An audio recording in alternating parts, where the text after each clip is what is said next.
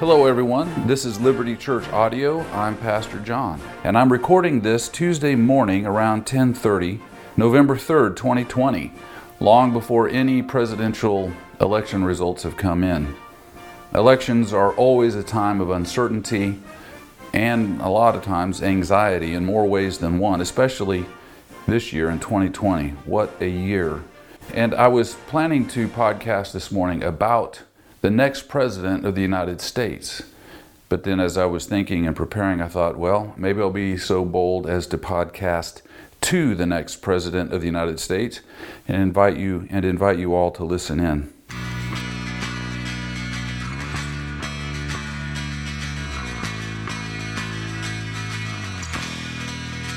First, the next president of the United States is a special person in a very special position.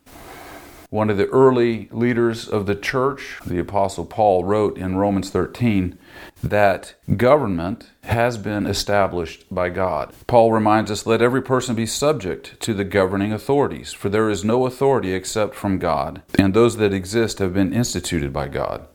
So from the perspective of a church listening to its leaders, we believe that government is ordained by God, so we are never anti-government. We want and pray for always good government. But then he gives the job description of what people in authority should be doing. He says rulers are not a terror to good conduct. That's what they're supposed to be, not a terror to good conduct, but to bad. He describes those that are in authority, especially presidents for us on this day, that he is God's servant for our good. So, Mister President, you are to be a servant by God to do us good. But those that do wrong should be afraid of you because you don't bear the sword in vain. And in fact, you are to carry out God's opposition to evil in the world. And God's opposition to evil here is described as God's wrath. So, Mister President, you have been ordained by God. Sometimes people in a political sense say, well, do you believe that so-and-so president was put into power by God? And the answer to that question is always yes. Always, every time. God raises people up and he puts them down. And the power of any government is a delegated power. So, Mister President, we believe that we need you. We need government, and we need good government. So you are in a position to do good in the world. That's your job description. But your understanding of what is good will tell us so much about you. You should never be a terror to those who are doing good. You should always be a source of fear for those who are doing wrong, doing evil. But you have to know the difference between good and evil. And if your morality is skewed by modern secular materialism, you won't have a starting point for knowing what's right and what's wrong. And the prophet in the ancient world reminds us, woe to those who call good evil and evil good, because it can get confusing. It can oftentimes seem like the right thing to do is actually wrong, and the wrong thing to do is actually right. And your job description is to be able to figure out the difference between the two. You are in a position by God to do good, and we need you to do that, and we hope that you will. You are also in a position to inspire other people to do good in the world. You are in a position to protect the innocent. Harming the innocent is evil, especially the unborn who have yet to do anything good or bad. And pressuring those that are doing good or suing those who are helping the poor, all of that is evil and unnecessary and nonsensical. Your job is to promote what's good in the world. That means you must know what it is. You're in a position to resist evil. And we believe that the only thing worse than tyranny is anarchy. You have to travel that middle road of authority that keeps us out of the ditch of tyranny on one side and anarchy on the other. And it is a very special position that you are in. And it's a difficult one. The next president of the United States is a special person. Therefore, seek wisdom.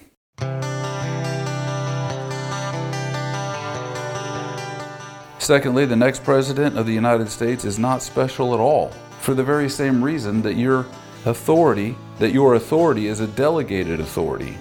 Your authority and your power and your position does not come from something inside you. In our society, authority is supposed to rise from the people and be given to our representatives. but also in the broader reality, your authority is delegated to you by God Himself. That means you do not have the power to do whatever you want, and you will answer to God for whatever it is that you do. Do you remember the story of Nebuchadnezzar? Nebuchadnezzar was king of the world, and pride filled his heart. And one day as he was walking about, looking at all the things that he had accomplished, he said to himself, "Is not this great Babylon, which I have built by my mighty power as a royal residence, and for the glory of my majesty?" He said, "Look at me. Look what I did. Look at the power that resides in me."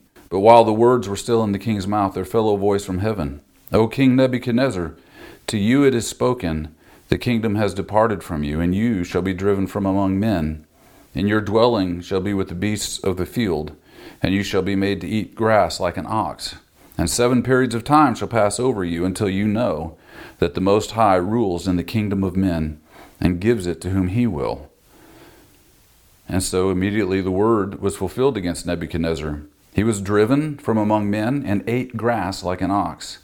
And his body was wet with the dew of heaven, till his hair grew long, grew as long as eagle's feathers, and his nails were like bird's claws. He absolutely lost his mind. But then he says, "At the end of the days, I, Nebuchadnezzar, lifted my eyes to heaven, and my reason returned to me." I love that phrase. He lifted his eyes to heaven, and his reason returned. Without the understanding of a theistic universe, that God is there, you have no ground for reason or morality whatsoever.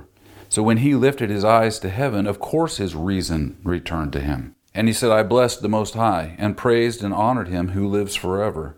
For his dominion is an everlasting dominion, and his kingdom endures from generation to generation. All the inhabitants of the earth are as accounted as nothing, and he does according to his will among the host of heaven, and among the inhabitants of the earth. And none can stay his hand or say to him, 'What have you done?'"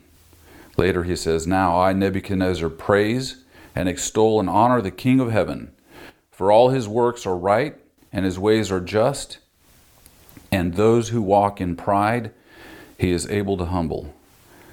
If God can humble the king of the world, he is more than capable of humbling the, ne- the next president of the United States. And that's always good to remember. You will be held accountable for what you do as a leader. Just like the rest of humanity, you're not that special. You're going to come and go just like the rest of the presidents. You're going to come and go just like the rest of world history's leaders. Like kings and emperors of history, you will live, die, and pretty much be forgotten, except maybe in academic lectures and political debates from time to time. Presidents, kings, empires, and civilizations. The church will outlast them all, and God's purposes will stand. That's always good to remember. The next president of the United States is not special at all. Therefore, seek humility. The next president of the United States is powerless to perfect society, so he shouldn't try. Mister President, why are you going to be powerless to perfect society? It's because humans are more than material substances. We're not determined by natural laws, economic forces, or government policies. Those things don't determine us. Jesus said, "Man shall not live by bread alone." That means we're more than food. We're more than delivery systems and or biological systems and natural resources that sustain them. Human beings are greater than you can imagine. We're created in the image of God with the ability to do almost whatever we put our minds to. So don't hem us in. We should be free. Also, humans can be worse than you can imagine. We're fallen and self-centered and power-hungry and can be cruel. This goes back to the old-fashioned doctrine of original sin. There is something broken and bent about us, and you'll never straighten that out with government policy. We need spiritual renewal, and so the only thing you can do with that is to join us in prayer for it. We are greater and lower than you can imagine, and this puts us beyond the reach of any utopian schemes of equity that you can plan or implement. The best you can do is protect our God-given rights and hold us accountable under the rule of law. Anything more than that will basically cause trouble. C S Lewis said, "Of all tyrannies, a tyranny sincerely exercised for the good of its victims may be the most oppressive. It would be better to live under robber barons than under omnipotent moral busybodies. The robber baron's cruelty may sometimes sleep. His cupidity may at some time be satiated. But those who torment us for our own good will torment us without end, for they do so with the approval of their own conscience. So, Mister President, I beg you, don't be a moral busybody in the Oval Office. Don't be one of those. You will never be wise enough, smart enough, powerful enough, or well-intentioned enough to solve all our problems. You are going to face complicated situations. You're going to be faced with a lot of options, and people will pressure you, cajole you, advise you, threaten you to take more and more control over our lives. But just remember, you always have a choice, and you don't ever, ever have to do anything stupid. The next president of the United States is limited in what he can accomplish. Therefore, you should basically stay in your lane and try to leave us alone. That will be good enough. The Apostle Paul encouraged us from the earliest days of the church to pray for kings and all who are in high positions, that we may lead a peaceable and quiet life, godly and dignified in every way. And that's what we will do. Mister President, we will pray for you.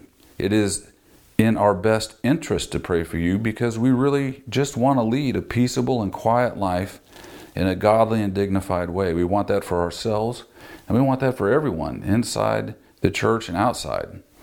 We'll pray for you to have the wisdom to move our nation in that direction. Quiet, peaceful, godly, and dignified lives.